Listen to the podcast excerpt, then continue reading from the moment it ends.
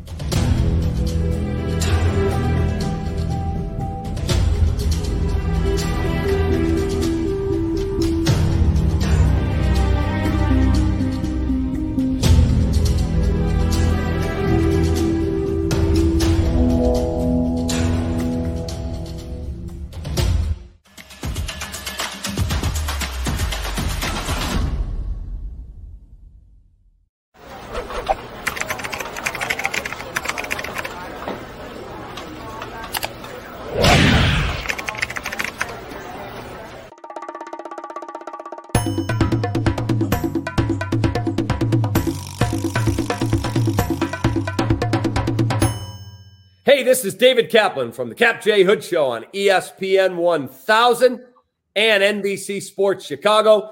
Now get ready to listen and watch to Bulls 101 with Chris and Laro. Take that, Sparkles.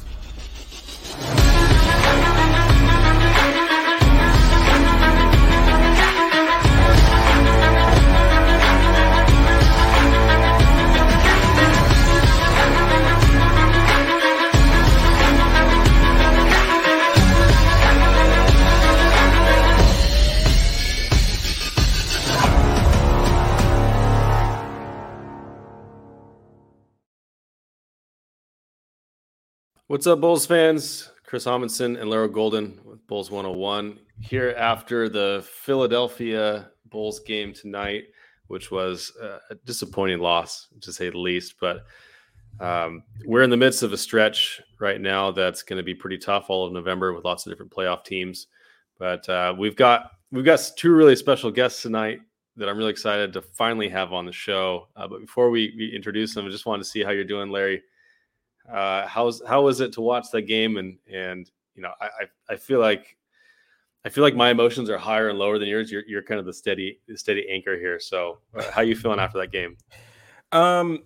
Well, uh, obviously I can't be too good, but honestly, uh, honestly, the defense is to me uh less is the is the lesser of the problem. The uh, I guess if you look at the the the team coming into the year, right, you would say, I think the offense is going to be elite, and the defense we'll just have to see where it's at. But it's been like totally opposite. Um, the defense has been pretty damn good, honestly, and um, got to get better at contesting threes and rotating, um, doing those things more consistently. But um, offensively is where I think they have to get better. Um, so honestly, we're six and three, can't really get too down, but uh, you would like to see some improvement on the offensive end. Yeah, for sure. As everyone expected, obviously, elite defensive team and middling, uh, middling offensive team.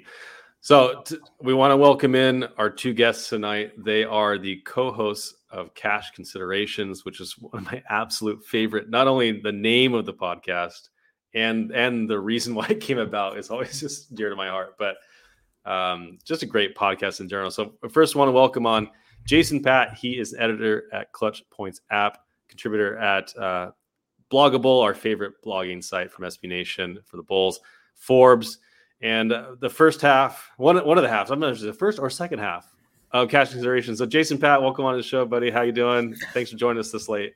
I'm doing all right. Uh, obviously, a little bummed out about the outcome tonight, but thank you for having me. And so we've been trying to make this happen, and we get we had you guys on a while ago, and we've been trying to return the favor by coming on your show. It's so ex- exciting to make this make it finally happen. Uh, unfortunately, obviously, uh, the circumstances not the best with another loss to the Sixers tonight. Yeah, absolutely. And then adding the other half to uh, cash considerations, Ricky O'Donnell, you guys know him. Uh, he works for SB Nation and is you know one of the most prominent voices in Bulls Twitter, and famously, I think, got John Paxson to fire himself. So Ricky O'Donnell, welcome to the show, buddy. How you doing? I can't take credit for that. It was it was everyone. It was a group effort. Team effort. I, you know, I got a little bit of a platform, so I used it to the best of my abilities to tell John Paxson he sucks and you should quit. and because of that, we have a pretty fun team this year. But for the first time this season, the Bulls have hit some adversity. So I feel like uh, it's fitting timing for us being on the show because Jason and I, since we've been podcasting about the Bulls, all we do is complain about them. We've never had we've had like two happy podcast episodes in four years, so uh, it feels fitting to come on your podcast after back to back losses. That, that's what I was saying. I said it's, it's, so nice of the Bulls to give a fitting tribute to Cash Considerations, be, you know, humble beginnings, uh, and have us be able to to complain about the Bulls a little bit. Hopefully, we don't have to do too much complaining, but there are definitely, as you mentioned, Ricky, uh, we've hit some adversity in there, and when you do hit adversity, the the glaring weaknesses become more glaring, and the strengths, you know, sometimes get get mitigated a little bit. So we're, we're happy to get into get into it with you guys tonight, but um, just wanted to get your your thoughts. I, I, know you said it was kind of a disappointing loss, but I want to start, Laro, uh, with you about. I mean, the, the Sixers were missing. I think I tweeted out eighty-eight million dollars. I wanted to see like how much of their of their hundred forty-four million dollar roster were they missing tonight, and it was more than half uh, in, in actual money. But the Sixers have been number one in offense all season, and uh, if Furkan Korkmaz continues on like he is, I think he's going to be a top MVP candidate going forward. But uh, how do you what do you what do you think about this Sixers squad, Larry? Um, obviously they're missing some big big names. You know, uh, I won't say the one Australian guy, but uh, but that guy. but they're they're they're um. I think one of the things that uh coming into the to both these games that we may, maybe just me uh, I kind of, I don't know, took for granted is like that team has been together for the most part for a while. So you know, it's not too many different things that Doc has to work through. Like these, they they've been through a battle in playoffs multiple times, and a lot of these guys know what what what they need to do. Um, they know how to play around uh, Joel. They know how to play off of him. Joel know how, know where's knows where to find guys, and um, I think that is something that you can't really uh, forget about or take for granted. I think that goes a long way when you have the chemistry and you know uh, how to play with each other. And I think we're seeing that with the Bulls, where we say, "Oh man, we got three absolute studs on the offensive side of the ball," but I mean, you, they're still learning how to play with each other. Uh, so that it's going to take a while. But in terms of the Sixers, I, I, I think, man, if they get back to you know, if they get back some of these guys that they're missing, man, um, that's a tough team. I think they're going to be a, a, very tough team. But Korkmaz, I mean, come on. I mean, I mean, uh, what was that one three hit over? What was it? Caruso with his hand right in his face. He just just pulled just it. Throwing up junk, man. Just, I mean, I feel like it's been that way every team we played though. Like I feel like every team we we come across, like they just shoot lights out, and, and it's just I don't know, man. The the JJ Barea All Stars, yeah. Know, against the Bulls. like you guys remember those that heyday of JJ Barea? Every time we faced JJ Barea, he just he played like Bulls killer. I mean, Bulls wasn't killer. Matisse in the first game? Matisse was knocking down three balls, if I remember. Yeah, I mean, right. the first like, game he hit one. Isaiah Joe hit one in that first game. Obviously, Georges Niang had whatever he did in that first game, and then he Georges Niang had the the one at the end of the shot clock in this game tonight where he just threw it up, and he didn't even have a good game today, but like. Yeah, uh, he, the one at the end of the clock where he just like there was that little stretch there where Seth Curry had that and one where he literally just like was on his like knees, threw the ball up, and went in. Niang like a few seconds later chucks a shot at the end of the shot clock, goes in. It's like, oh my god! I mean, they just the shooting, obviously, just Yeah. like I feel like a Yeah. clear difference between these two teams right now. The- Their shooting depth when they have Korkmaz hitting seven threes, uh, Niang has been huge off the bench for them, and the Bulls just don't have much shooting right now. With Zach struggling for three, with Vooch being awful. Uh, what were they like seven to twenty eight, seven to twenty nine tonight? I think. And the other night they only hit six. I mean, and they're the uh, in terms of attempts and makes, they're last in the league, and it's definitely a problem for them right now. And that's why the Sixers a bit. They're, they're you said top offense in the NBA because they got guys just making it rain. Seth is shooting like over sixty percent this year. Korkmaz, Niang, these guys have been awesome. So they're missing guys, but all their role guys just hitting huge shots and like down the stretch when Korkmaz, Niang, and then obviously Embiid hit a couple threes too. It's like just hitting daggers. Just good Brutal. night, man. Yeah. I, I want to ask you, Ricky, about about that continuity. The the Sixers have it, and even though they were down like a third of their, their roster today, they've got guys that have been there that have that have been in the trenches with those guys. Our team, only three guys from last year's you know starting night roster are even on the, the roster now, and Patrick Williams is obviously out for the season, and Coby isn't even out yet. So it's basically Zach and like 13 new guys. So, uh, do you think that continuity is is affecting us on on on, on both ends? I think it's possible. Yeah, I would say that like uh you could look at all the possessions that end in Caruso or Lonzo pick and rolls or isolations that just don't end up going anywhere. Like if re- redistributing those possessions to DeRozan or to Zach or to do something else, uh, I think like could you point to the lack of continuity for that? Perhaps. I think for sure. Uh, more than anything, I feel like Vucevic is such a critical piece to their offensive flow. Like at the Yeah. start of the season, I remember Donovan saying, like, we run a lot of two man actions with either Zach and Vooch or DeMar and Vooch. And it just seems like uh, when he's in the game, he's getting so many touches. Uh, he's doing a lot of dribble handoffs. His usage rate isn't too high, but you saw today, I think he took like 16 field goal attempts. He's been getting up a lot of shots. So having him struggle so much, I just feel like uh, he's such a critical piece to what they want to do offensively, and he's penciled in to be a high volume scorer for them. And so when he's struggling as much as he is, I think you know it was a 45 true shooting percentage coming into tonight. Uh, that really that really knocks you down. Now I do think that coming into this game, the Bulls were what like ninth in offensive efficiency. Is that Yeah, right? they're still tenth Some right now, even after tonight's dud. Their free throws So- have been huge. Yeah, in the last couple games, it's uh, it's been poor offense. I think more than anything else. There is still a lot to like defensively. I think, but tonight, man, you just ran into a superstar. Like the Bulls got some good players, right? They got three All Stars. What they don't have is a superstar. And Joel Embiid's a superstar, and you could see on that last dagger three he hit. I mean, the game might have been over before he even hit that shot, but that's a seven foot two dude skipping back into a step back three to ice the game like that. He had a few of them today. He was Embiid was awesome in this game. And, you know, sometimes you just got to tip your cap to him. The Bulls got a lot of problems that are ailing them, but uh, Embiid was the best player on the floor tonight. And it was a true superstar performance from him, I thought. Well, you know, I'm looking at the, some of the stats here as well, and one of the things that is jumping out at me is the bench points, and you're looking at 27 from the Bulls, and the Sixers got 40, uh, and obviously, you know, Furkan helped that out, but like some of the things that like worry me um, is the bench when when you when you look at it, right? Um, you know, you take this game out of it out of the equation because of Furkan. Uh, but um, like I just worry, like when i- Coby?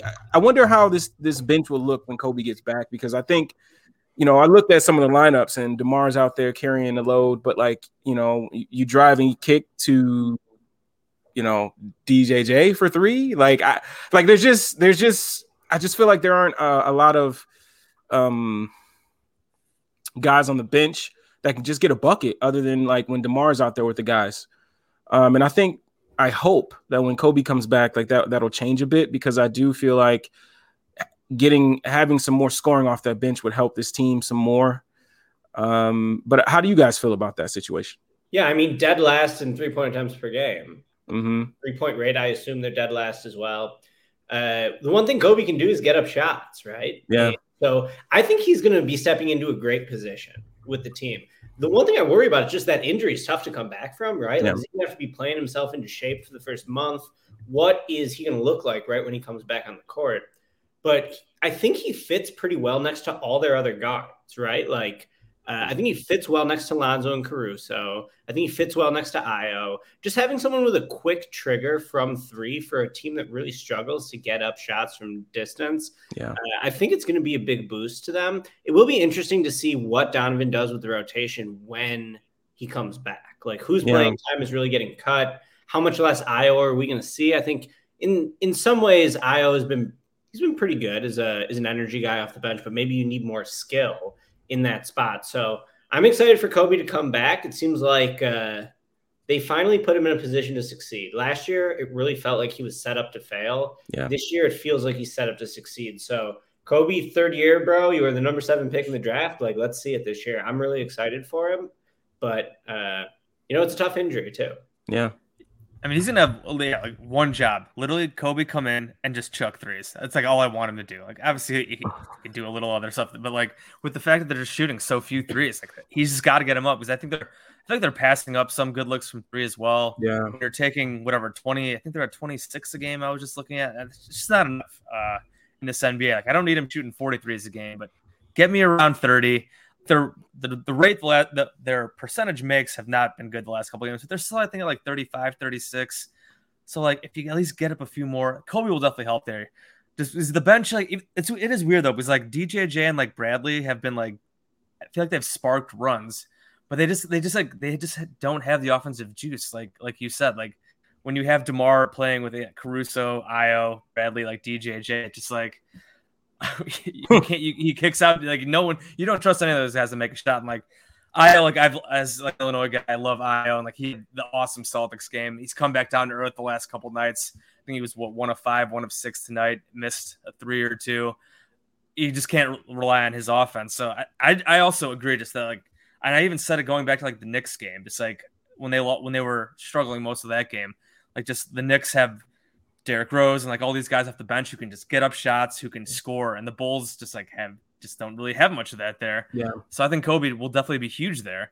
Hope you don't lose the defense because obviously that that group is good like energy defense wise, and they use Yeah. that to turn defense into offense. But I think they could also be great if at least if Coby at least plays passable defense, if they can force turnovers, hit Coby for open transition threes, like that could definitely just hopefully be a huge boost for their offense. It is crazy, like Ricky, you said that that they're still like a top 10 offense. It just feels like they've been so much worse.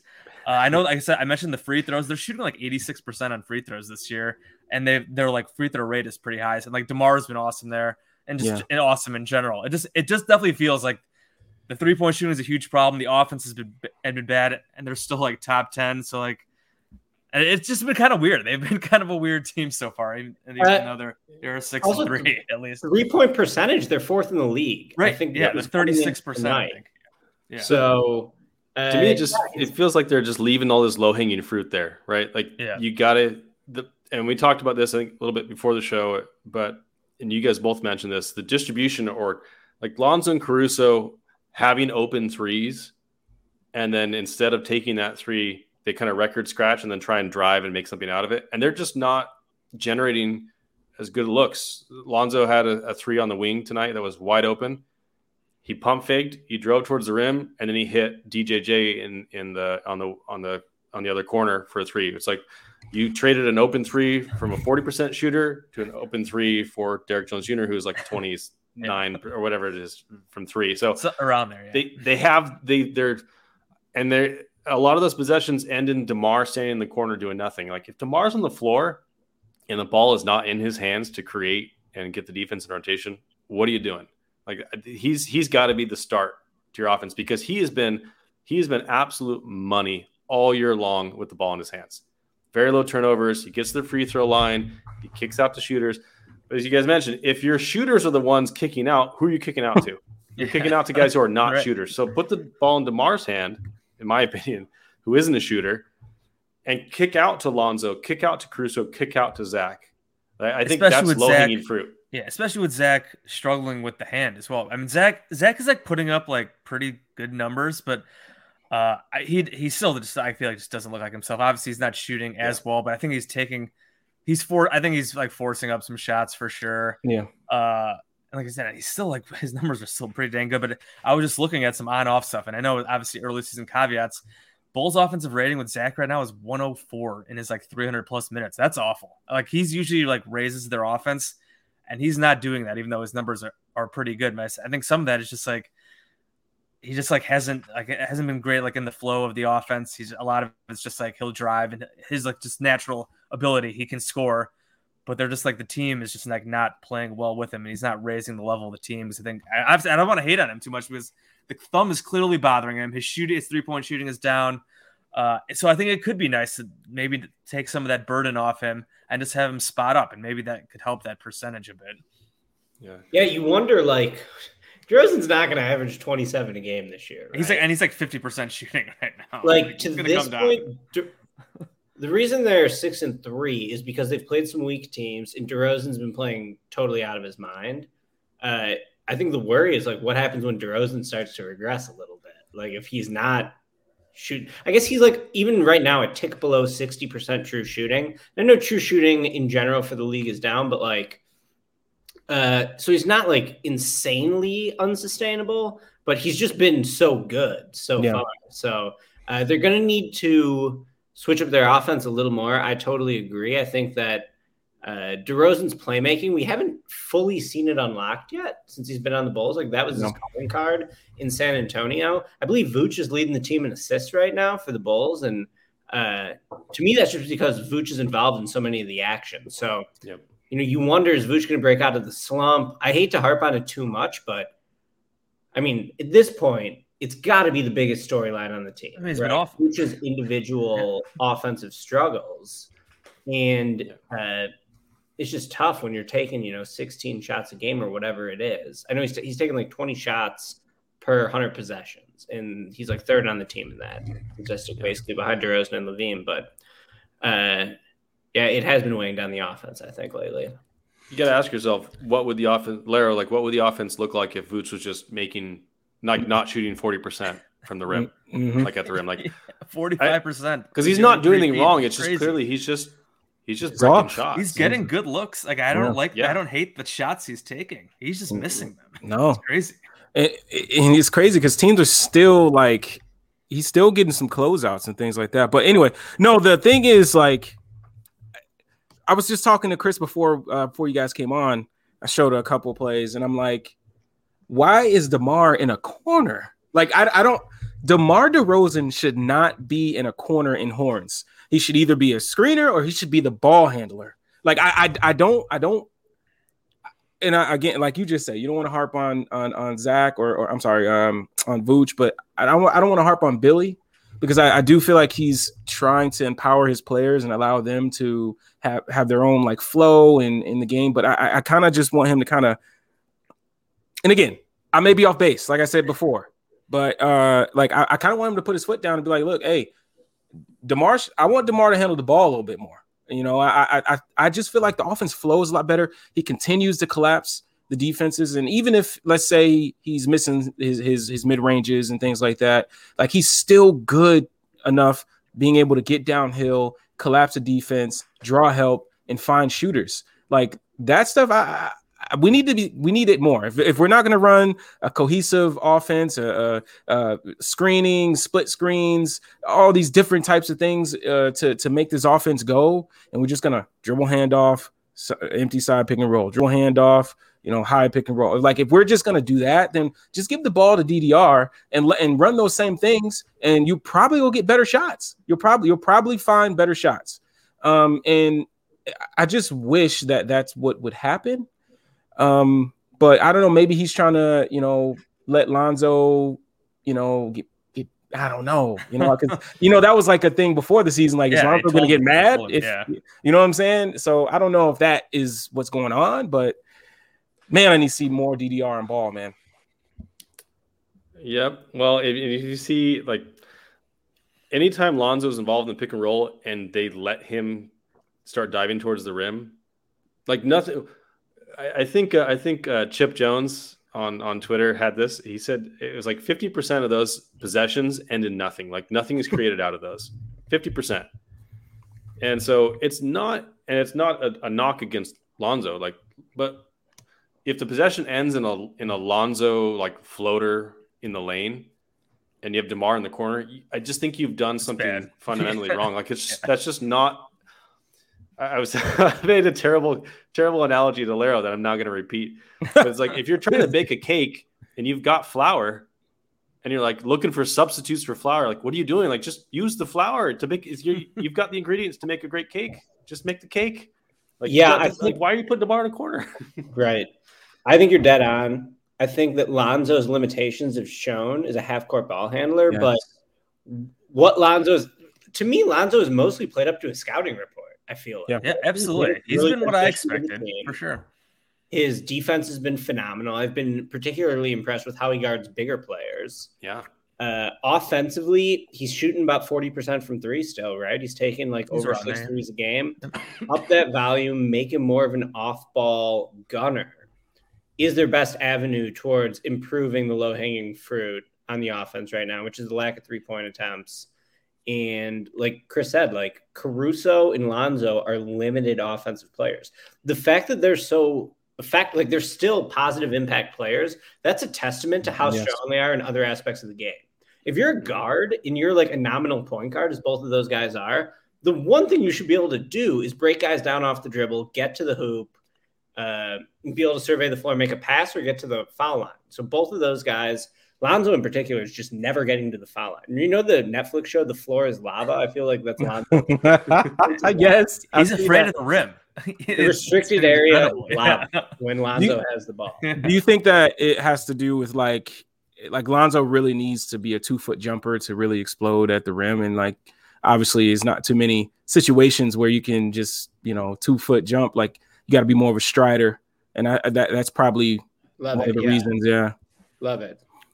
So Yeah, not quick off the ground. Yeah. Uh, but like this is just this is Lonzo Ball, right? Like yeah Yeah, yeah, we knew it. We we At knew this that was his issues coming in. Like so, it was like yeah, like it's frustrating obviously when he when he'll like beats when and like he'll have the advantage in like a pick and roll, and then he either tries tries to throw a bad pass or he takes that mid range shot, which I think he's made like maybe one. He made one tonight, but he's made like one or two, and it, like you said, it usually just like goes nowhere. And like I, Lonzo taking like step back there mid range shots in pick and roll is awful.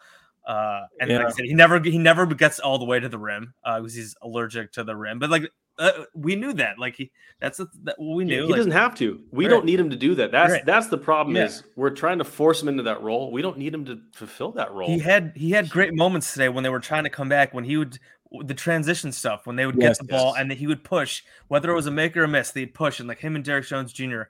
Uh, were both just like super aggressive getting the ball up Yeah. the court and we we saw I think them hook up for a couple plays in transition and uh, Derrick Jones Jr. off offensive rebounds as well and that's where Lonzo is awesome we uh, which again we knew that transition like that's where he is best not pick and roll half court offense. So definitely, and I, I would like to see him just be more off ball and shoot more threes. I think he took what eight po- over eight a game last year, and he's at like six something this year. Give me eight, more. especially on this team.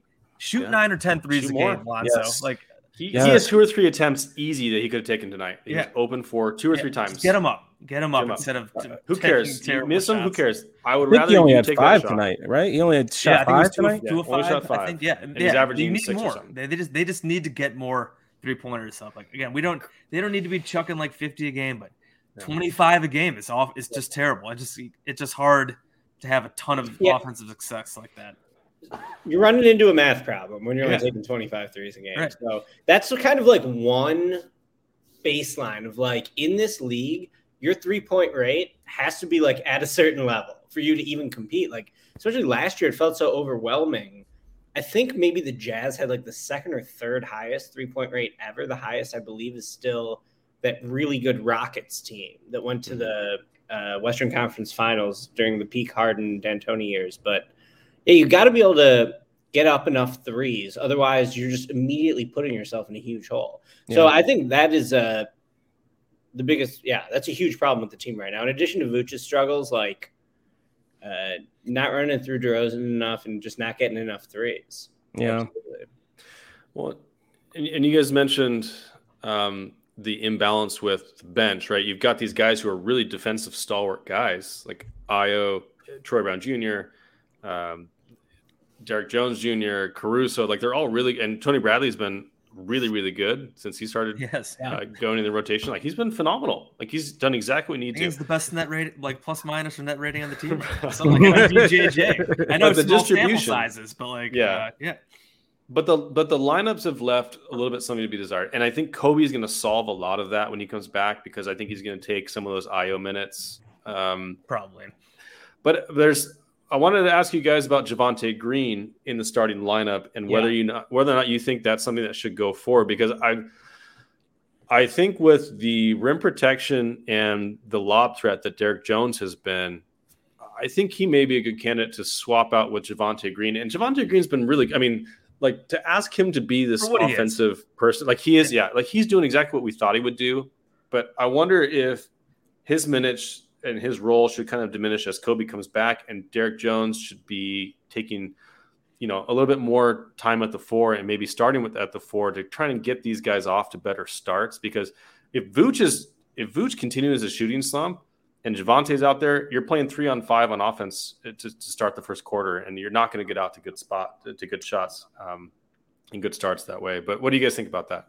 I was saying it while I was watching the game tonight that Derrick Jones Jr. should be in the starting lineup, and then Stacy said it like shortly after that. So I think a lot of people were thinking the same thing watching that game. So Javonte, he's like one of the most unlikely NBA players in the entire league. He went to Radford. He was in like multiple low-level European stops.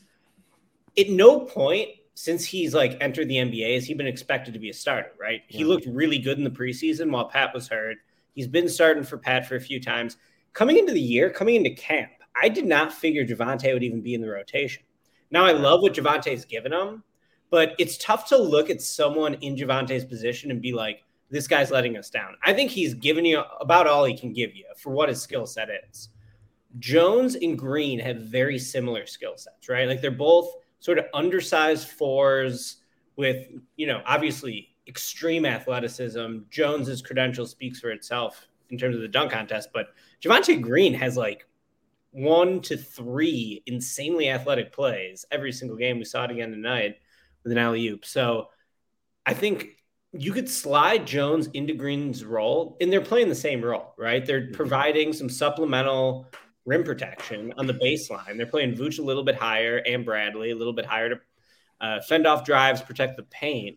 And they want athletic wings to try to challenge shots along the baseline. And Jones is a natural fit for that.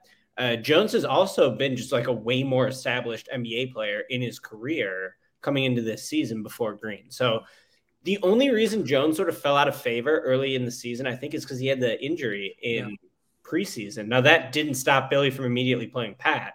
But for whatever reason, Jones didn't start playing until Pat got hurt, or maybe like the game he got hurt. So, you know, late he he wasn't playing in the very early part of the season. So I think Derrick Jones has been awesome. I love what Jones and Bradley have both been able to provide. Obviously, Jones is going to be limited as a shooter, so he's not going to fix your three point rate problem. But for someone who does fill a very similar role as Javonte, I just think he's better. So I would still have Javonte playing. I know Javonte's not playing like huge minutes Just now, swap the roles, start. Jones, yeah, and uh, go Javonte. Or I mean, the other thing you could do is start Caruso. Yeah. Yep. Yes. Uh, Yep. And Caruso, you know, this was we got to shout him out every time we talk about the Bulls. Stefano mentioned it in our little group text. He's like, yeah, they should start Caruso because they're getting off slow starts. A really good defensive player should be guarding the best players on the other team, which are the starters. So that totally makes sense to me too. I like the idea of keeping Caruso on the bench is sort of like a change of pace to what teams are like. He immediately makes the opposing team unsettled when he comes in because his defense is so uh, energetic and on point and physical. But that's another idea they could do. Certainly, the slow starts have been a problem, and they were a slow they were a slow starting team like before these last two games too. Even when they were six, you know, six and one before the Celtics game, even like they had just been getting off to slow starts. So uh, it will be interesting to see if Billy or perhaps more importantly, Karnisovas does something to address it. If you know they're going to make another in-season move. Yeah, they definitely they talked about the slow start thing today. I know Zach, I think, talked about it. Uh, and it's like it is like it is hard to be like Javante is the problem, just because like Obviously, Vooch has been awful, and Zach Zach has been a culprit of the slow starts. He's had a few games where he's like really easing into these games, and I don't want to rip on Zach too much. Obviously, was the thumb like he's playing through it. Uh, but like tonight, I tweeted this after the game tonight. How tonight's game they had a big opportunity to get out get out to a big lead. The Sixers did not look like they looked bad in that first quarter, yep. and the Bulls looked just as bad. And like it, when they were down one after that first quarter, and that is again just like their offense has just been getting off to such slow starts. Outside of like that, what that Celtics game where they hit the five threes early, like they've just been so struggling to get to get into rhythm to start games. So like Javonte is what he is, and the problem is just like the teams just don't give a crap about him. Like he's uh, Chris, you mentioned just like if, with Vooch playing bad as well, it's like almost being uh, three on five. It's just like Javonte, just the teams don't guard him. He can't really do anything besides like do hustle plays. Like his three point shooting is like okay, but his volume is so low. It's just like, like you said, J- Joe, DJJ is like not going to be that much better, but he I think he definitely is a better player. So he might as well play the better player more. So like Javonte is almost like on a Bogans plan right now, but like you really just can't afford to do that. I feel like so like the starting lineup, that starting lineup together has been in the negative. I know. Uh, just overall, it just hasn't been very good. And with the slow start things, I feel like you have to try something. Like I don't know if he'll do it on Monday, but uh, it's definitely something that they have to look at. And again, I don't. Yeah, it's hard to hit on Javonte Green. The guy plays his ass off every night. He just, just isn't that that good. He's just it's, not very good. So like, bring that energy off the bench def- defensively, which is what Jones Jr. is doing right now. I mean, DJJ what he did he started basically all year with Portland last year, right? I know they that was they were a disappointing team, but like he's got the pedigree, as you said, Ricky. I feel like it's something that they're probably going to look at pretty soon here if these starts uh, keep being so slow because they well, just, they just can't afford to keep getting they these holes like they, they can't afford to keep getting into 15 point holes every night. You just can't win games like that all the time, even if they've come they've uh, been close in some of these comebacks. Well, the Bulls are three and zero oh when Javonte Green scores six points or more. I just oh, no. the game log. So the Keith Bogans comparison is rock oh, solid oh, right now. Man, uh, it, that's funny. It's you, you, you. really can't blame Javonte. It's like blaming Arch for being out there. It's like if Arch is playing 18 right. minutes a game, it's not Arch's fault. It's the team's right. got a problem. Yeah, right. It's it's it's not what we should, we should expect. And I think I, almost wonder. There's two things that come to mind. Number one is Troy Brown Jr., who has always shot over 40% from the corners his whole career from three. I don't think he played poorly. Like I think he played fairly well, and and I I'm wondering if if we see more of him or if, if there's something else going on there because I, I think he he can provide anything that you know that those Ayo and Javonte Green are providing, and I think he's a little bit better of an offensive player, and, and I think he's a, a, a great shooter. I mean, Ayo had a tough night tonight, but he's he's been pretty good otherwise. Um, Coby coming back you know, will, will help that a little bit. But do you guys see? I don't know about you guys, but I feel like this roster is not complete. Like I, I feel like with that trade exception, that traded player exception looming, and Matt Thomas, who I really don't think is like a 15th player even on, on a playoff roster. I feel like something's coming, but do you guys think that this roster is unfinished? And do you think that they need to go out and get someone else uh, at some point during the season to, to help their rotation? Sure. I said it on our podcast before the season started that my bold prediction was the Bulls were going to swing a big trade in season. Obviously, Karnisovas did it last year. He was you so aggressive in reshaping this roster. So why wouldn't he? He's got the extra first round pick. We still don't know what's happening with the tampering investigation. Unbelievable. First of all, it's like, what is yeah. going on with that? It's been three, what, three, four months now. Like, what in the world is going on with this tampering investigation? So I say they've got to trade that Portland pick before the league takes it away from right. Them. Yeah, exactly. That's what I'm thinking. At this point, I'm like, man, you guys better do something. Well, I was thinking about Brandon. I tweeted out today, I think it was Brandon about Brandon Clarke in, in Memphis, who's a six eight forward. He's you know, very athletic. Uh, He's not stretching the floor better. either, but yeah, but you could still use another just big, bigger guy. I guess yeah. the size wasn't the problem tonight, and was not the problem the other night. And they they won the rebounding battle. I think the last two games, surprisingly. I mean, it, Ricky, you brought up Malik Beasley uh, on our one pod. They need more shooting. The, he can. I don't know how he's doing for the Timberwolves so far. Uh, mm. They could they could use more. Sh- they could use more shooting for sure. Uh, they, I mean, they still could probably use another bigger player, uh, just to have some more size, or it's a bigger wing. I know somebody in the comments and something we've talked about. I think was like, do they sign like J- a James Ennis type? Mm, uh, three and D ish wing. I know he's not a great shooter, but like 35, 36%. He's a bigger wing just to take kind of Pat's place and have a little bigger body than Javonte at six four, whatever he is, and DJJ is six five, but I know he plays a little bigger than that. Uh, I guess just the ultimately to answer the question is yes, they do feel incomplete. Uh, part of it's Coby, and then the Pat injury. I feel like they definitely could use a little more help somewhere, whether it's a trade, whether they sign somebody. Uh, they could definitely use a little more help. I, I was just thinking.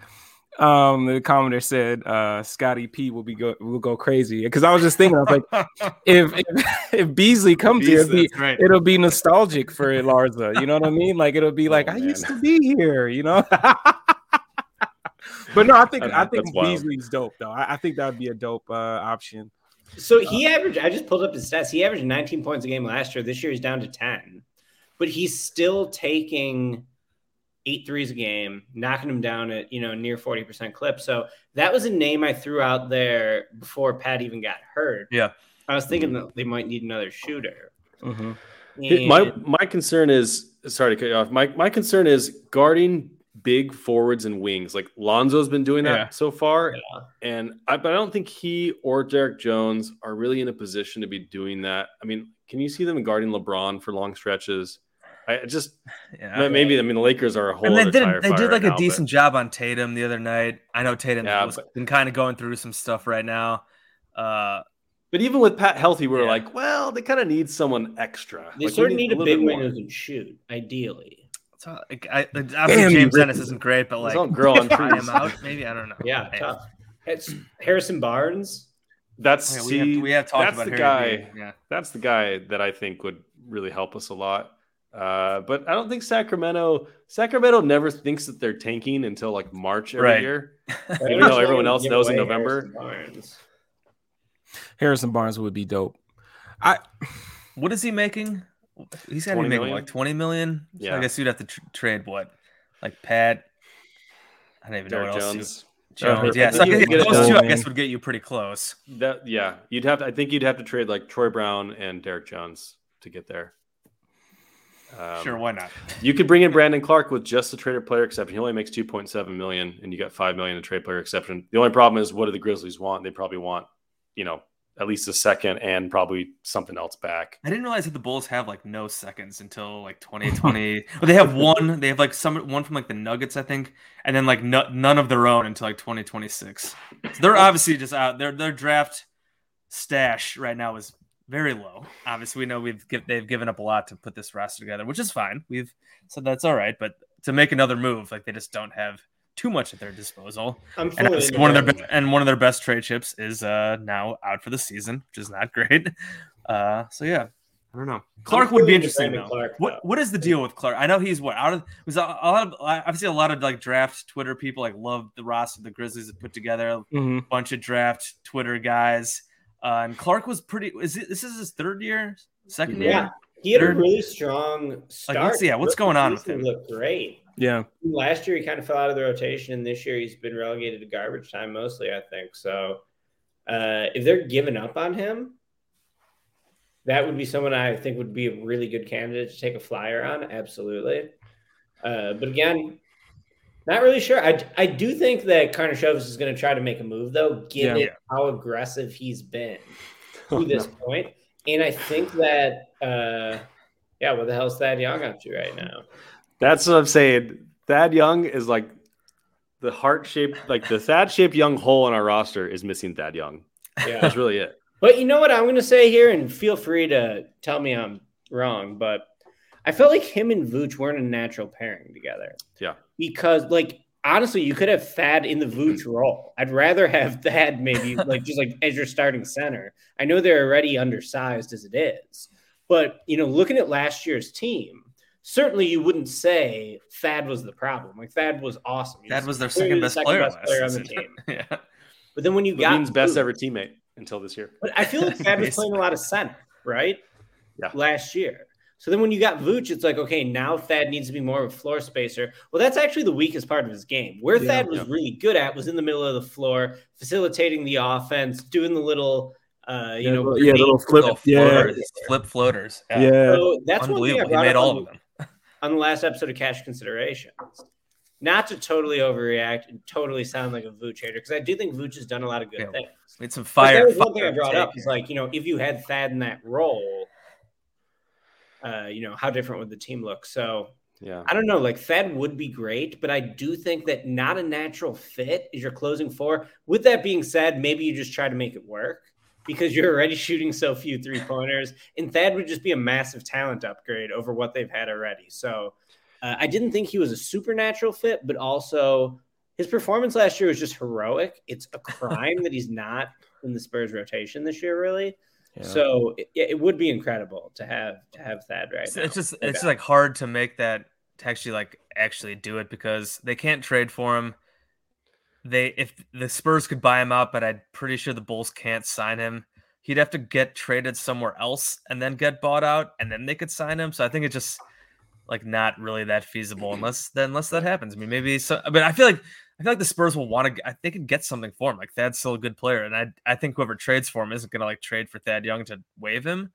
So I feel like it's just like not realistic. Sadly, No, that, he's he's going to go somewhere else. But I, I I can't remember. I think Stefano told us they basically can't reacquire him this entire year unless like Yeah, he has to go some. Yeah, he has to go somewhere else and then like get traded again, or he has and then to go, cut and then, and then pick him off cut, yeah. waivers. Some some weird right. nonsense. Yeah, right.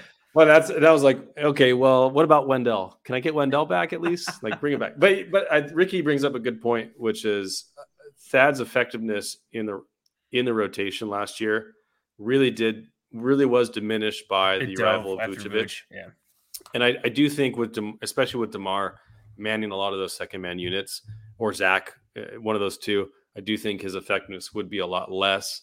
But I, I still think we do need a someone who can guard big forwards on this team and make an open shot. And so far, we don't have one of those. And, and the one we did have, um, you know, took a hard fall when Mitch Robinson clotheslined him and is out for the season, unfortunately. So. Uh, yeah, I'm sure. He, yeah, I mean, obviously he didn't mean to do that, but it just Laro sucks. just looks so sad again when he started. you know that's Laro's guy. Yeah, Man. I, uh, I you know, there was a every play today where Embiid wrapped up. I think Yeah. Caruso. Yeah. Where Caruso had a wide open shot to the basket, could have dunked it, and he wrapped up on the ground. And Benetti got really mad. He's like, "Oh, it's a hard foul." I love Benetti. it was a hard foul by Embiid. yeah. But like honestly, no, do that, dude, because Yes. Wrap him up. you know you're not going to get. There's not going to be an injury if you're wrapping him up on the Yeah. ground. When you're challenging Pat on the air at a chance at a shot you had no chance to block, you were just trying to hit him and foul him to Yes. prevent the easy dunk. It's like Yeah, bro, that's one thing that was going through my head watching bro, it today. bro, you're out of position. You're out of position. Just chuck it up and be like, you know what? I gotta be in position next time. Like, what are you doing? Like, I, I just I watched the replay and I literally wanted to take a flight up to New York and like, you know, just, just pay a visit. Just want to Mitch. talk. I Have a just. Just want want to to talk. talk to you, Mitch. I just Yeah, want to right. know what were you I'm killing the thinking? vibes right now. Like, I'm sorry. I should not have brought that up. I'm killing the vibes. But I, I do. I do want to. I do want to ask uh, Laro to to defend Vooch for a second because uh, some of the, some of the comments here are talking about Vooch kind of being a liability on defense on the defensive end. But I think that Vooch, other than the shooting, has actually been really good. Like he's been a really good passer. He's played really well defensively within the system. Like I think I think Vooch honestly.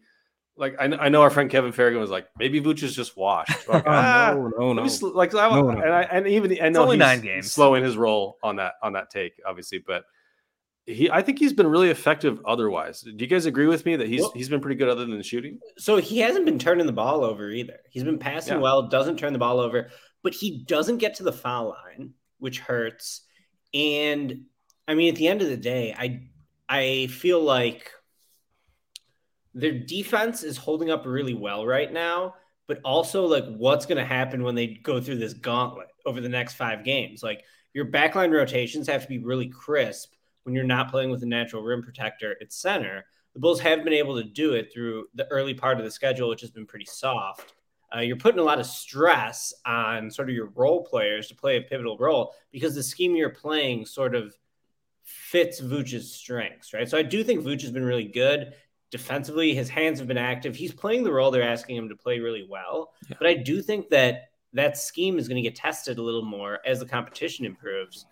And offensively, it's like he's taking so many shots and he can't make anything. So I don't know. I might be a little more negative than most people on Vooch right now, but I have a friend. I, I don't think you are. I think a lot of people hate Vooch right now. I have a friend who really was hating on Boozer back in the day. And I think with the benefit of hindsight, Boozer, like I kind of love Boozer. Like he's just a lovable guy. He really endeared himself to me as a human being. Booze news. But at the beginning Oh my gosh, of the booze Boozer's news. tenure, he was pretty frustrating to watch Boozer. It's like, wasn't this guy supposed to be awesome? Now, like, you know, ne- couldn't even close games. Taj was great, but uh, Give me that. And my friends calling Vucevic I Boozer. love it. Oh no. Boozer. And every every time he misses, I just think Boozer. Oh no. I, and no. I, that, He's I only have been been thinking the same. I was gonna tweet that that like Vucevic is like on the verge of becoming the next Boozer, just because I feel. I mean, it's Don't just don't based, put that energy out there. Jason. I mean, just based on like what, uh just like my mentions, like, and obviously just like just watching him struggle, it's like it's been tough. And obviously, like, I like defensively, I think he's been for like what he is and his limitations. I think he's been battling hard. He's been trying. Sometimes it obviously just like looks so bad because he's so slow. So like sometimes when he gets beat, it looks just so so awful. And like, but there's been other times. I mean, he battled against Embiid in the first game tonight. Embiid obviously just roasted. I mean, he was hitting it, except Embiid was hitting just jumpers. He had a ton of jumpers tonight. And like when Embiid is knocking down all those shots from outside the paint, like tip that's a tip your cap type Mhm. deal to him when he's hitting four threes and when he's just I know he's a great mid range shooter last year, but like when he's hitting those like fadeaway shots, like One what are you gonna do about that? He's seven two, he's three hundred pounds. Like if Embiid is hitting those shots on you, he's an MVP candidate, and that's not all on him. Like obviously Vooch does have his flaws and some when he's playing pick and roll defense. Sometimes he's just just not not very mobile.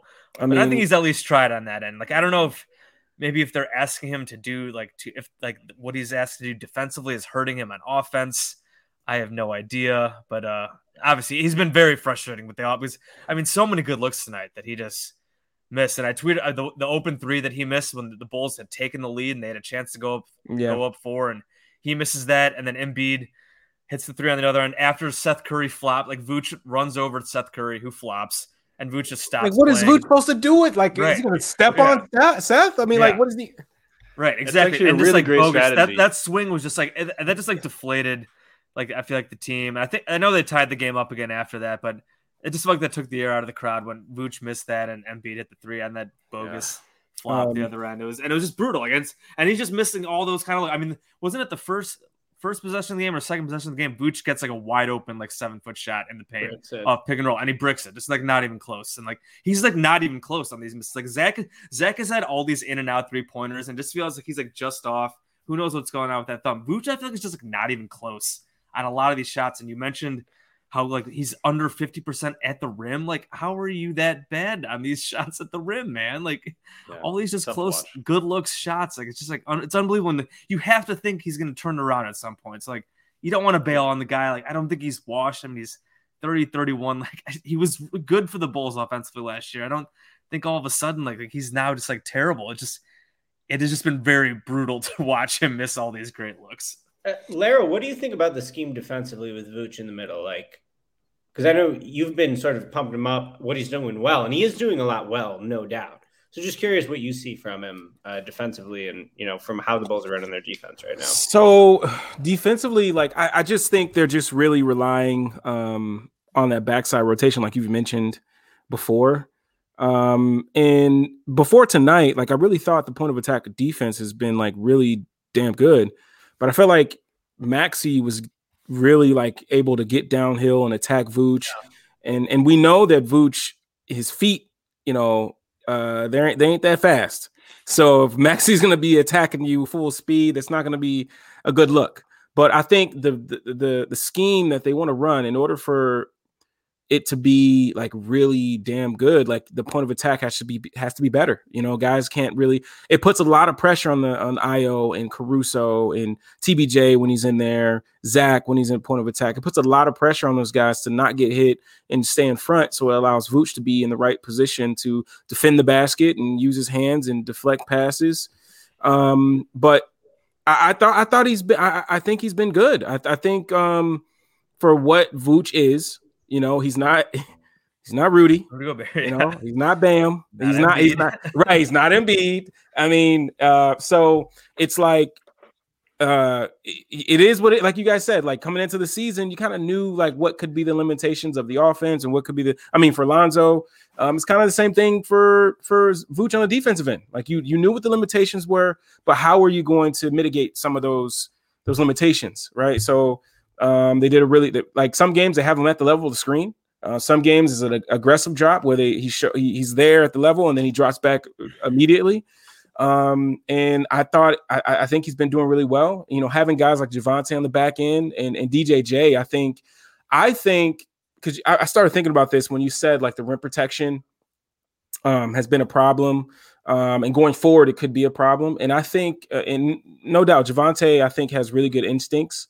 Um, I, I, feel like sometimes he steals the like he's right where the pass is going to be before it even gets there. Sometimes when he steals the ball, but um, I would really like to see DJ, DJJ more in these games upcoming because I, I think the dude just really is ex, like super explosive with with that seven foot wingspan, and I I, I want to see what that looks like um, against some of these teams on the backside because I think I think he could be how explosive he is, and, and, like like I said, how long of arms he has. I think he can be a, a, a, a I don't want to say elite at all. I don't want to say that because we have, you know, but I think he can be very serviceable um, on the backside and, and really protecting the rim just because he could just jump so damn high. His two by fours for the arms and he can really just go up and get it. Um, but as for Vooch, I, I, I I do think he's been playing well. Um, he does have times where uh, I, I believe against the Celtics where it was like uh, Chicago action where it's a pin down into a dribble handoff, and uh, the the guy that set the pin down, he rolls and like Vooch has a problem like getting back uh, fast enough to really uh, to, to to get a hand up on the oop. And I think teams, if they really wanted to, they could probably do that uh, to him more. Uh, but I think the, the Caruso and Ayo um, and and uh, who am I? Alonzo have been a really damn good job uh, point of attack. I thought tonight was probably the, if I had to pick, probably the worst they've done as a as a as a group. Yep. Maxey um, looked so fast. yes. Today. Yes. He was, he was cooking And they were a bit sloppy, just guarding the three too at, yes. at times. Oh uh, my gosh! Every time I left freaking Korkmaz yeah. open on bad rotation, every time you like you I'm I don't know about you guys, but I'm I'm actually I'm like he's gonna be open. Like you guys are too slow.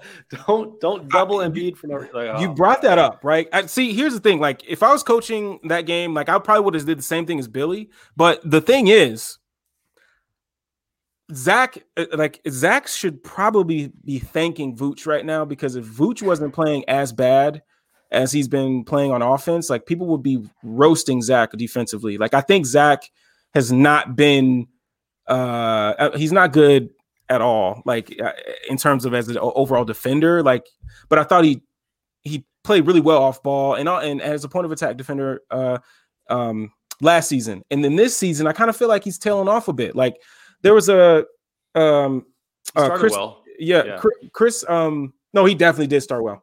Um, Chris tweeted it today. Uh, uh, they doubled Embiid. Lonzo rotates out to uh, I think it was Seth, I think, at the top of the key.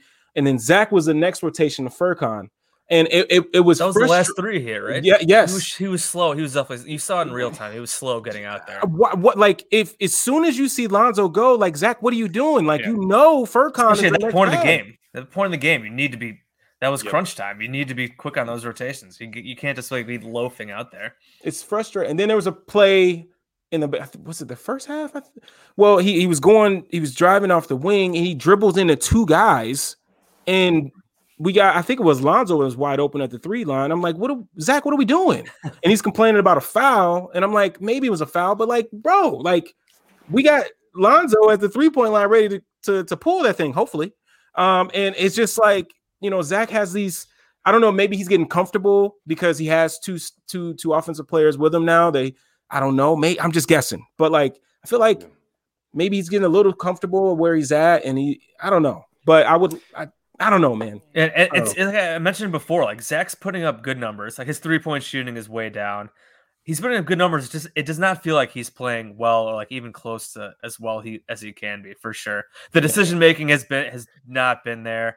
I think yeah. he's been forcing and pressing stuff at times, yeah. like just playing a little too panicky at times. And like he, he he's so talented. Where sometimes he just he can be so aggressive and he makes shots, but other times where he'll just chuck something up. And I mean, the la- last game, uh, two nights against the Sixers. I mean, he was so bad in that fourth quarter. Like the decision making was like, it was like a last couple years, Zach, where he thinks he has to do everything and he's like forcing stuff. Like, dude, you mm-hmm. chill out. You don't have to do that. So like, I, I don't want to hate on, on him too much because he is playing hurt. He is still putting up decent numbers, but yeah, he definitely is not helping the team as much as we, he as he definitely can. He, he hasn't been as good as mm. uh, he hasn't taken he hasn't gotten better. He's something we talk about. He's gotten better every year in Chicago. He has definitely yes. not been he's not been better than he was last year. That's for sure. I, yeah. I, know, I think one of the things too, like I, I first thing I wanted to point out was uh was it last game I think it was last game when DDR had it going in the fourth quarter. Like he was just going crazy. And Zach subs in and he yep. takes the first shot. Yes, I'm like, yes, yes, yeah, I, yeah, yeah. I'm like Zach, what what are we doing? You know, yep. but I I have to pull myself back sometimes because I feel like it's so easy to like criticize these guys because you know they're, they're, professionals and and they play this game for a living and everything. And but I, I feel like this is a learning experience for Zach and Vooch. Like DDR is basically doing what he does. You know, like He's getting he's getting probably the worst perimeter defender because most of the time they're to have the best defender on on Zach, so he can go to work. You need him to play on ball. He can do that. He did that in San Antonio, so he's like he's used to this. He's used to um, doing what he's being asked of right now. But I think for Vooch and Zach, it's a it's an adjustment, you know, because Zach is so used to being the guy, you know. Okay, fourth quarter time, it's my time, you know. But I think now it's like Zach is still learning now. Like it's gonna take some time. I would, yeah. I, me personally, I would say close to All Star break, maybe somewhere around there. Hopefully sooner. But um, these guys that are like Zach's got to know. Okay, all right, okay. Let me go off ball. DDR's got it. If he passes it to me, I'll be ready to go. But like, and, and Vooch, Vooch is actually as much as I support Vooch, and I'm still going to support Vooch. Like he probably has the easiest job uh, in terms of uh, he gets easiest shots. I'll say that. Oh, but he's had some wide open looks, and I'm just used to Vooch knocking those down. I right, really am. Um, but like I, I, went back and watched some magic film and and dude was on the block a lot. He like, yeah, he shot some threes, but he was definitely on the block a lot and and you know getting those touches as well. And I think that's a little I think that's a missing a little bit. Um, I, I would like to see him on the block a little bit more, but again, like if you're gonna be with DDR, like DDR likes to get to the paint and shoot his, you know, mid rangers. So I I don't know, man. Like it, I want to see this group get better. Um, and I but I just think it'll take a little bit more time. Like it's great that we're six and three while while they're still figuring things out offensively. Um, but I, I would love to see them figure some things out uh sooner rather than later. Um schedule is just so dang brutal. Yes, it's awful. Like yes. Uh, I know, I know, like Brooklyn is not like they're beatable. They're they haven't looked great.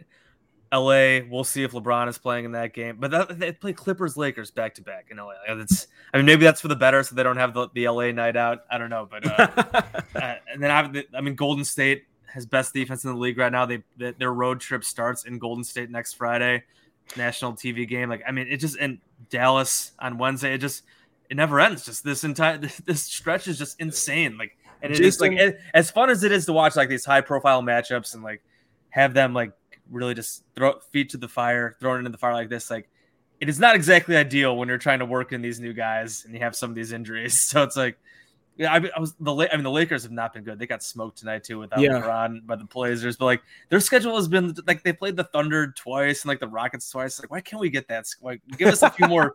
I know we played the Pistons twice already, but like give us a few more cupcakes here, I, I, and not just I'm, like all these elite teams. I'm glad you brought up the the Warriors because I, I want Billy to while he's coaching the game, have the assistant coaches watch. Just just watch what they again. He's not Zach is not Steph Curry. I'm not saying that, but just watch how they use Steph Curry off ball. Like look at some of the things they do with him. You know what are they doing off ball with Jordan Poole? What are they doing with Damion Lee? Like what, these guys are moving around there. It's it's a lot more like he wants to play ball uh, uh player movement, ball movement, but is dribble handoff, empty side pick and roll, dribble handoff, dribble handoff, dribble hand, and it's like let's do some different things. So I, I just hope that this grow it grows more. Like Steph pointed out before the season, the Hawk series, right? And the the Bulls have been doing the Hawk cut, but it hasn't um, really, you know, they haven't finished out the series. They haven't, they haven't done anything differently. And I, I don't know if that's just because they've been focusing so much on defense and training camp and practices that they just haven't got to the offensive side yet. But I, I, they got to do more. They just have to use Zach more off ball. Like they had a, a, play today Horns. They had Zach in the top as a screener. He sets a screen, he pops. There was a perfect opportunity for a split screen action. They didn't even look that way. Ended up turning into a, a Alonzo floater. And it's like, I just wish there was more. All right, Ricky. I know I know you've been waiting when waiting a few minutes here, you're like, I know I can see you're like ready to. No, no, I don't even have anything now. There were a few things I wanted to say uh, throughout that, but yeah. Well, one thing I'll say is that like LaVine's defense has always been spotlighted as his biggest shortcoming, but in reality, it's probably like his processing. Like mm-hmm. if he could really process the game at a super high level, then he would probably be that like heliocentric star because he is just so talented uh, in terms of shot making and like how effortlessly he can get to the basket at his best. But yeah, it's always been an issue with him, right? And that's why the people who thought bringing in another ball dominant star to play next to him and DeMar DeRozan, that's sort of what they were discounting. I think like Zach needed someone like DeMar. Yeah. I think make him the best version of himself.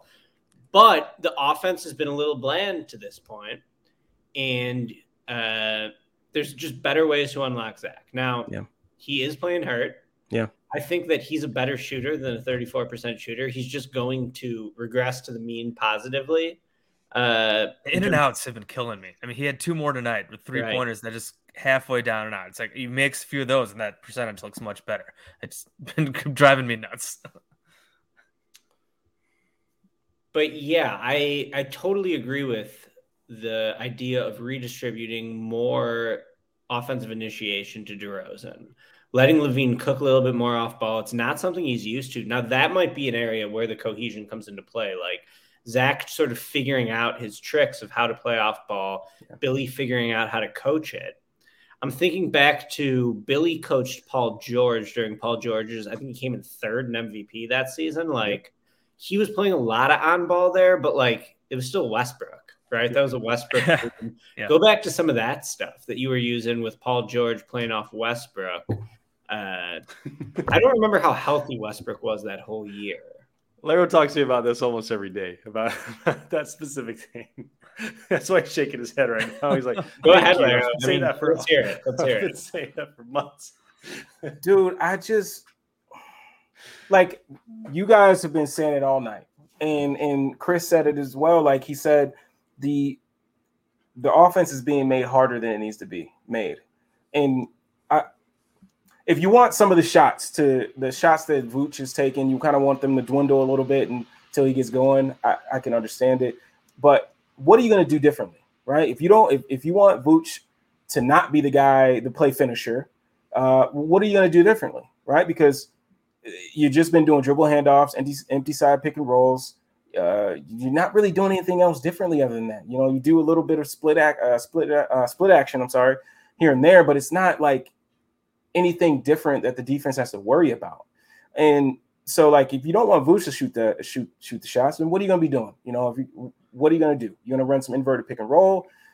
What are you gonna do? Like, Zach is not being used to the to best of the ability uh, that that he has. Like, he can stress he can stretch the floor vertically as well. I think we had one one one play out of a timeout where you cut back door and, and oop, but like he can do those things more often. You can set some things up for for him to catch some oops. You can run him off different screens, staggers, different. They're not doing enough with Zach, and and they need to use that. Even if he's not making a shot, he's always going to get that attention, and that gives you more space and more opportunity for other players to get open looks.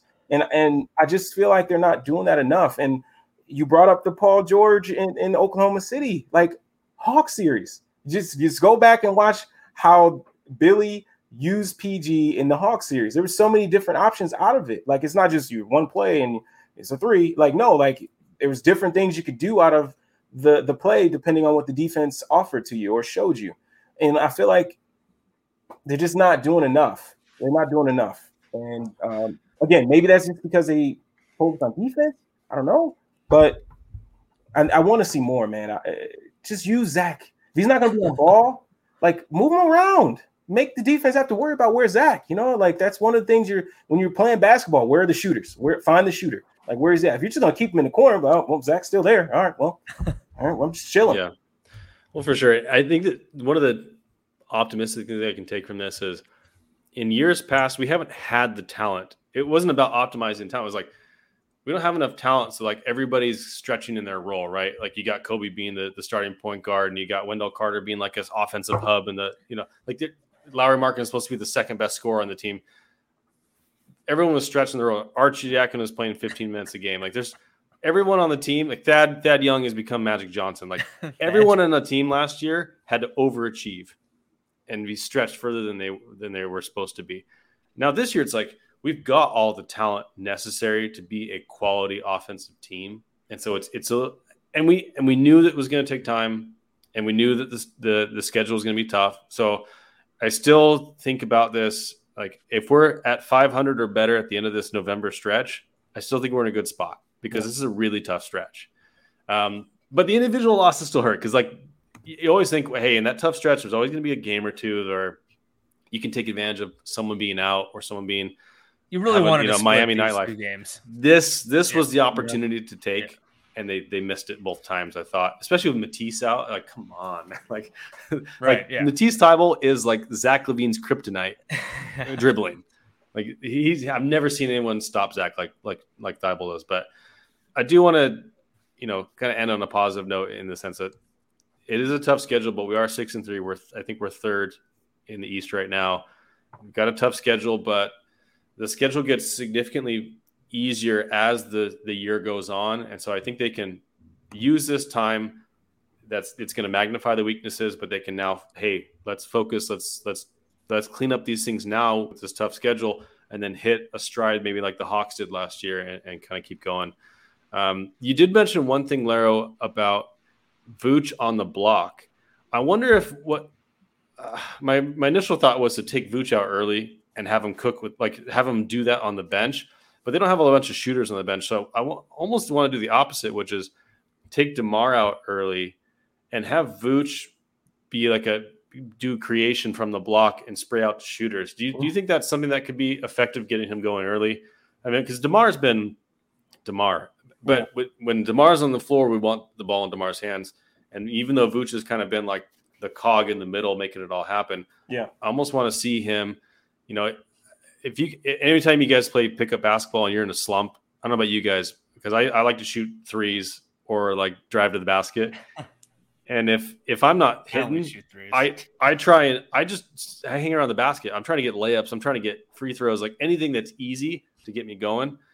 And if Vooch, you know, Vooch on either side of that block is phenomenal player, like one of the best in the NBA. You got to get him those easy shots. But do you guys think that could be an effective way to kind of get him going early? Is is to try and run some stuff through him on the block? Absolutely. That was one thing I was thinking. Is like Vooch basically made a big leap as a shooter last year. Mm-hmm.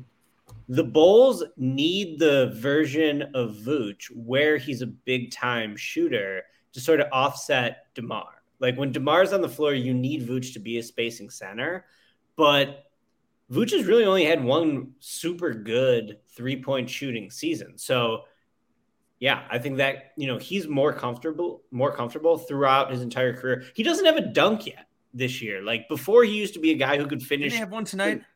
Did he have one tonight? I think he had a. I think he had one. I think early on tonight. He might yeah. have one, yeah. So then that's yeah. his first because he didn't have one coming into this game.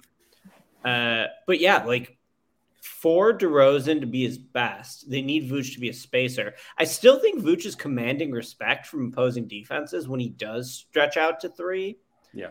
Uh, which benefits the offense just yeah. just with that instead of having a total non-threat out there. Um, but for him to get going, yeah, I love the idea of him working more inside on the second unit, getting back to what has been the bread and butter throughout his career. Right now, it really feels like he's trying to remake his game, almost similar to Thad under Boylen, right? When they needed Thad to oh, space with Boylen, and Boylen was basically just putting Thad in the corner, and Thad didn't look that good his first year on the Bulls. He hated it, but it was he almost retired. he has to be a floor spacer. And then the next year he has a bunch of success because he's the guy making everything happen in the middle of the floor. So, yeah. Interesting. All right, I, I have before I let you guys go, I have I have one question for each of you that I want each of you to answer, which is if John Paxson did not fire himself last season, who would be on the roster today and what would the Bulls record be? So you can you can get creative with this if you want. Oh gosh. what does the Bulls roster look like today if John Paxson doesn't fire himself? And who's the coach? Yeah, great questions all around. I'm gonna say I don't know. I'm saying he's going back to the Skiles well. So Scott Skiles, head coach. What's Oh my god. I'm joking. Uh, Markkanen, you know, Markkanen potential still on the team. There's no way Paxson would have been smart enough to pull off all these sign and trades or connected enough, right? Like, Yeah. Bulls never did that. So, yeah, I mean, would he have made the Vooch trade? Probably no chance, not. no, No chance, chance. Right. no chance he makes the Vooch he trade. he he probably would have traded or like waived those players to open up cap space to extend Right. LaVine because he was he knew he was going to leave in the offseason, or he would have just traded Zach at the He beginning would of have traded season. LaVine. He would have traded LaVine because he had never impacted point winning. He wasn't good enough to be the best player on a championship team. Actually, You know, it wouldn't surprise me. Yeah, Six. That's probably what it is. They uh, they probably would try to if he didn't fire himself, they probably rebuild again. They try to like buy time with another rebuild, and they just trade Zach. That it's probably like my best guess. And so who knows who the heck would be on the team Sure. now? And you'd have some. Maybe they would, and they would. Maybe Boylen would still be the coach, which just to try to coach through a rebuild, which would be absurd. Uh, Felicio, Valentine. is it Valentine? Denzel Valentine? Yeah, you have Denzel Valentine be as back, point guard, Lauri at the four.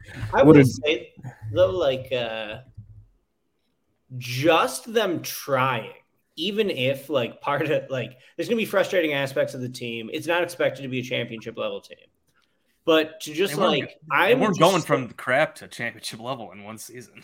I'm just so willing to give them the benefit of the doubt on this because I'm so happy. This is what I always wanted, right? Yeah. Mhm. And the previous rebuild was absolutely going nowhere. They had to make a significant change. So I kind of feel like this year is just like found money. Like the Bulls are going to be fun. Yeah, they're going to be in a really tough stretch right now. Yes, they lost two winnable games. Absolutely right here. And really, they should have lost to the Celtics. They were playing terrible throughout that game until the huge comeback. Uh, so I, I don't know. I, I'm just so happy with the direction they went that I think I do feel like generally as a fan, I'm more willing to be forgiving for this current team just because of the way they went about building it than uh, I was in the past, which really seemed like in you know an elevator to nowhere, pretty much. Couldn't agree more. I, I I will say the the one thing I'm sure of, if Paxson was still here, they would have maxed out their cash considerations this year in trades. it. You know it. Absolutely, especially if they're uh, actually rebuilding. But the, well, when they did start the rebuild, that's when they traded Jordan Bell for cash considerations, and that's like how, how we t- started our podcast name, anti-rebuild basically. move. Yeah, right. Yeah. Also- Trade draft picks for cash considerations when you're starting a rebuild. I also wonder who like they would have drafted, like Joshua Primo. Like, like I don't know. Like that would have been funny to see who they would have drafted as well. Maybe they would have Like, taken Halliburton I say, yeah, they yeah. Halliburton actually brought the was, or Obi yeah. or Deni. True. both Oh, true. Yeah. Halliburton True. is is Ames Mafia. There's no right? way they take Pat. No way. They take Yeah. Pat. Halliburton No. was Iowa State, right? Yeah. Ames Mafia, yeah. Yes, so that actually would have that And actually would have multi-year worked out all right. Because Halliburton. That- That's the true. One, I'd always said the time is the, the one time that they probably should have taken an Iowa State player is the time that they didn't. I know. Yeah. obviously, just just jokes here because I love Pat, but uh, Yeah, that was really man, funny. He's good. Halliburton's good. Halliburton is, is very good. Yeah. Yes, he is. Ricky, and Ricky, you weren't you weren't sold on Halliburton, right? No, no, Yeah. he's been awesome. Yeah, I think he's been- that uh, you know, like when I looked when I was evaluating him as a guard prospect, I saw a lot of the flaws you see in like Lonzo Ball. Yeah. where he He, he doesn't didn't get to the really rim. break down the opposing defense, Yes. attack the rim, get to the foul line. But he found another guard who's a high level. Yeah. Yes. And De'Aaron Fox sort of allowed him to slot into his most comfortable possible role. But Halliburton's been awesome. I mean, nothing but respect to him Yeah. uh, for maximizing himself and really like you know there's like a certain community of basketball analysts that like i feel like they really don't like demar DeRozan Yeah. his style is an affront to how the game should be played. I look at it like this guy's got significant flaws for the modern era, but he's still pretty good. Still Like, a do you have bucket. to Still very good. more? I feel the same way about Lonzo in a sense too. Yep. Like he's flawed inherently in a way that should really bring him down. Yeah. But both those guys have like become pretty good players despite having significant flaws in their game. So respect him more instead of hating. Absolutely. Well, and, and as you mentioned, the fit is so important, right? If you're going to have DeMar on your team, you need a guy like Zach. You need a guy like Vooch to help space the floor. You need, if you're going to have Lonzo, who's not going to get to the free throw line, who's not going to break down the defense, you got to have guys that can do that and and that can play off ball. And as you, met, you mentioned, DeMar and Lonzo have have both overcome their kind of natural weaknesses for what they're required to do and have become really productive, good NBA players. And that that's what I wish we could tell the Lonzo stands. I'm a Lonzo stan. I like Lonzo. I think he's a great player. I think he fits really well on the Bulls. And I think the the Bulls are this island of misfit toys right now that all actually fit together really well offensively. I really do. I really think that they they do. If they There's could tons just of room, ton of room for improvement. Yes, they can be so much better. that's Yeah. the thing is I for the and I mentioned that a little bit earlier is mentioning how everyone was overstretched last year. We have the talent. We have the talent. I think we've got a coach who is proven in- all of his stops has proven to be good at uh, putting guys in positions to succeed within their roles, within their skill sets. I think they can do better. I think they can do more, and I think we'll see it. I think we'll see it over the next couple months. I think we'll see them um, optimize those things, you know, over time. But I agree. I, I Yeah. much but there are good times ahead. Like obviously tonight Yeah. sucked. These last couple of have been brutal. The next couple weeks could could be rough. Uh don't want to get too down as annoying as tonight's game was. And I know a lot of people are freaking out. And I and I was my tweet some of my tweets are freaking out too, but like I think they'll be all right. They they have so much room for improvement. Uh I think they'll definitely be better. Just- we knew it was going to take some time. I feel like we, I mean, we warned about it that it was going to take some time. And doing it, doing this against the schedule is tough. Losing games like this is tough. They'll be all right. I think. I'm yeah, kind of, I'm kind of, Easily confident about that. kind of excited to see how they, how these guys either step up or, or, or take a back seat to some of these uh, star matchups. You know, because you know when you like, for instance, like when Derrick was here, like you knew when we, if we were playing like a Russell Russell Westbrook, or if we were playing like a Deron Williams, Chris Paul, Rondo. you knew, yeah, you knew Derrick was coming to play ball.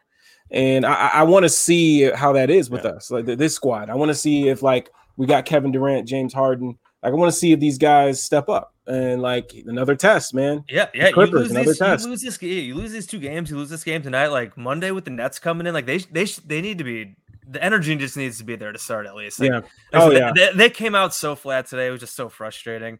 I feel like Yep. uh, that first quarter, at the end of the first quarter, I it was was like, this is just going to be sleep- a it bad was a sleepy first quarter. It was just like whatever. It just they could have come out and like beat their ass in this first quarter, and they did not. It would be nice to at least come out and play and just bring it, even if the net, whatever. Obviously, sometimes if the Nets, if KD and Harden go off, it happens. But like, at least bring it and at least compete for the entire game from the start. We need to The see Nets that. are in a back to back in Toronto Sunday. Mm. Yeah. Okay. Yeah. So, Great opportunity. got the opportunity to Yeah. try to gas them early in that Yeah. game, try to catch him off guard. Yeah, like you don't want to let Kevin Durant get settled into the game, right? You need to come No. out strong in that You game. cannot guard him. There's no No. guarding Kevin But Durant. uh, well, yeah, the Bulls have no one good to throw at him. Gosh, man, that's gonna be tough. That's gonna be tough. who's going to guard him? Derrick Jones. Yeah, he might. Yeah, Probably. Yeah. I mean, I mean, I guess Lonzo. Jo- the answer is always Lonzo, right? won't Just say no, you awesome know. dynamic big man. It's like Lonzo.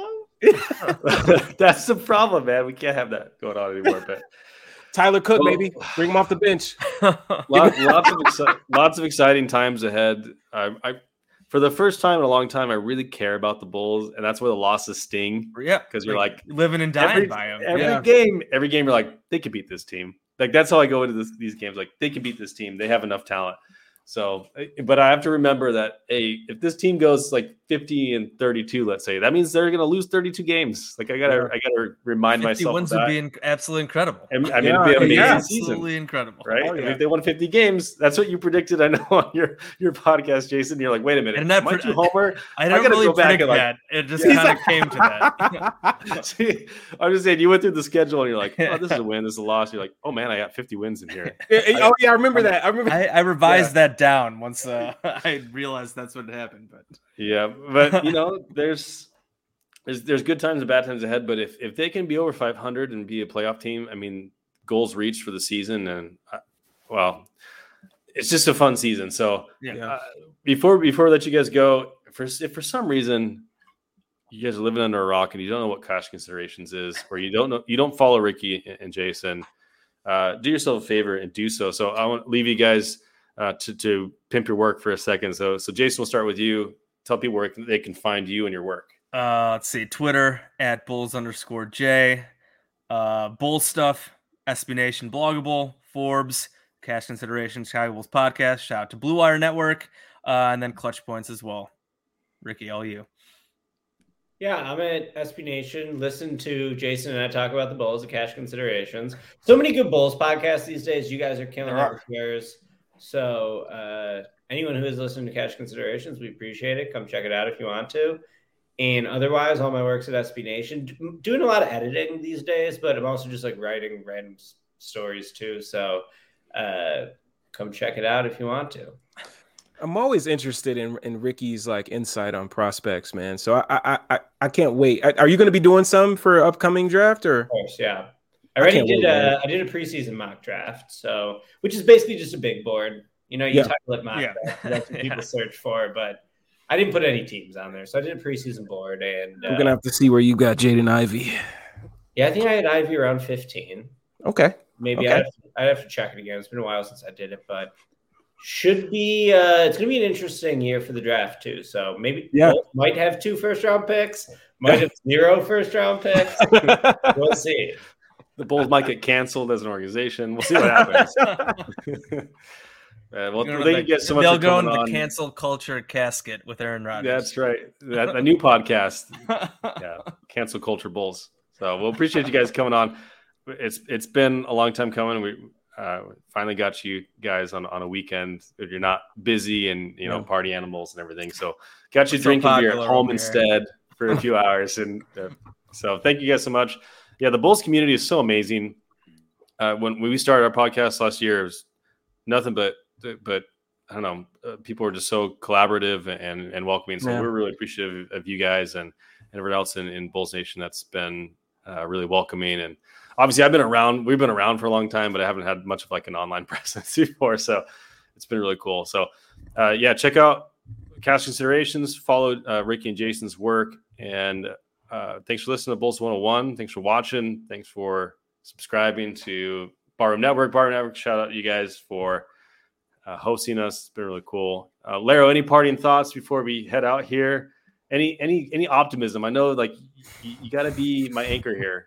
any optimism for this coming week? Um, I would just say a, a, word uh, that I love to use when I'm I'm I'm, feeling a little down or or something's getting at me. Woo-sa, you know, like you just you just gotta just gotta let it go. You know, write down notes. You know, okay, that needs to get better. That needs to get better. And then going forward, let's see what it see if it does. You know, and uh, we got a good team, man. That's what we can't forget. There's it's a good team, right? It's it's a it's a fun team to watch. Um, yes, they get off the slow starts, but it's still a fun team to watch. You got Lonzo on a breakthrough on oops off the backboard. You got, you know, you got guys getting in the in passing lanes and, and trying to get to fast break buckets. You got Zach who can knock down crazy shots. You got DDR getting into the mid range, doing his doing his silky smooth stuff. And uh, pretty soon Vooch will be back around, and and and we'll we'll be all happy as a as a family. So no, let's just let's just stay around and and and uh, and appreciate this this team we we we have. So yeah, A real team and a living, breathing general manager. Haven't two things you haven't had in a whole long time. So there it is. thank you guys. All right, we will see you guys next week. If I can find the button to shut this thing down. See you guys. Peace.